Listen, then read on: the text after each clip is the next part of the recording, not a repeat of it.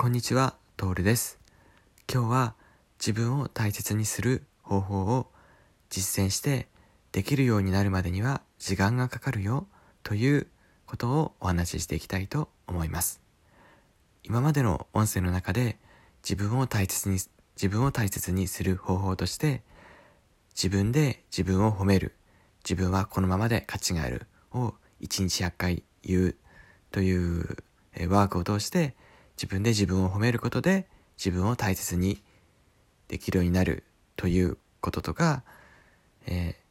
自分を褒める、褒めることは言う、えー言うんだけど自分にダメ出しをしないようにするということとかを話、お伝えしてきました。えー他にも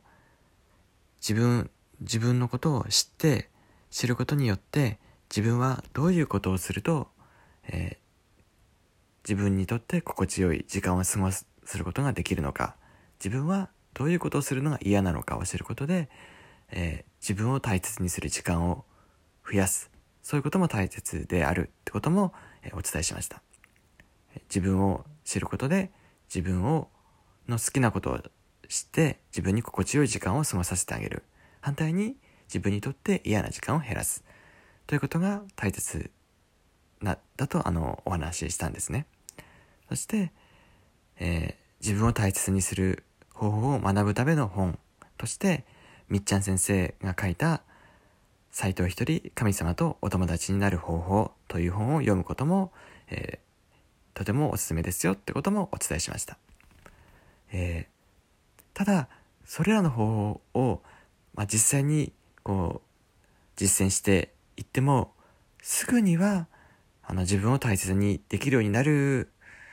わけではないんですよね。えー僕自身も何年もかけて、えー実践してきてだんだん自分を大切にできるようになってきたことなのでこれらのことを実践しても例えばすぐにパッと自分を大切にできて、まあ、自分をの、えー、と自分が大切だという思い自己重要感が一緒にして高まるというわけではないんですよね。ある程度時間がかかってしまいます。それも、まあ、数ヶ月とか、まあ、1年、数年とか、そういうふうにかか、時間がかかってしまうんですね。なので、一番効果的なのは、えー自分を大切にする能力がすごく高い、自分を大切にすることを、もう自然にできている幸せな成功者の方、そういう方に出会って、直接教えてもらいながら、一緒に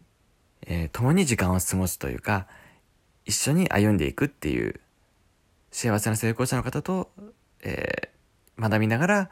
一緒に進んでいけるっていうのがいいよっ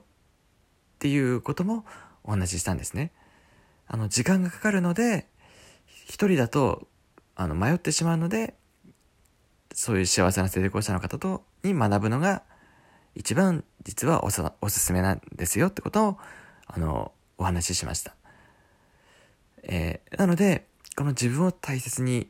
する方法を学んで、自己重要感を高めていくっていうことは、えー時間がかかるんだってことを、あの、知ってほしいんですよね。知ってておいてほしいんですよね。だから、すぐに効果が出なくても、それは諦めなくてもいいっていう、誰でも時間がかかっちゃうんだ。だから、時間かかってもいいんだっていう気持ちで、えー実践していただきたいなと思います。そして、えー時間をかけて学んでいけば、もし今一人で学んでいるとしても、時間をかけてコツコツ進むことによって、そういう仲間との出会いもできるし、本当な、本当に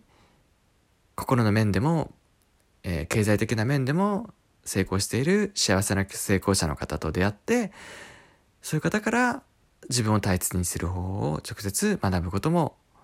できたりもする。なので、時間はかかるんだけど、コツコツ進んでいってほしい。その中で出会、仲間との出会い、えー師匠のような存在との出会い、そういうものを掴んでいってほしいということを、えー今日はお伝え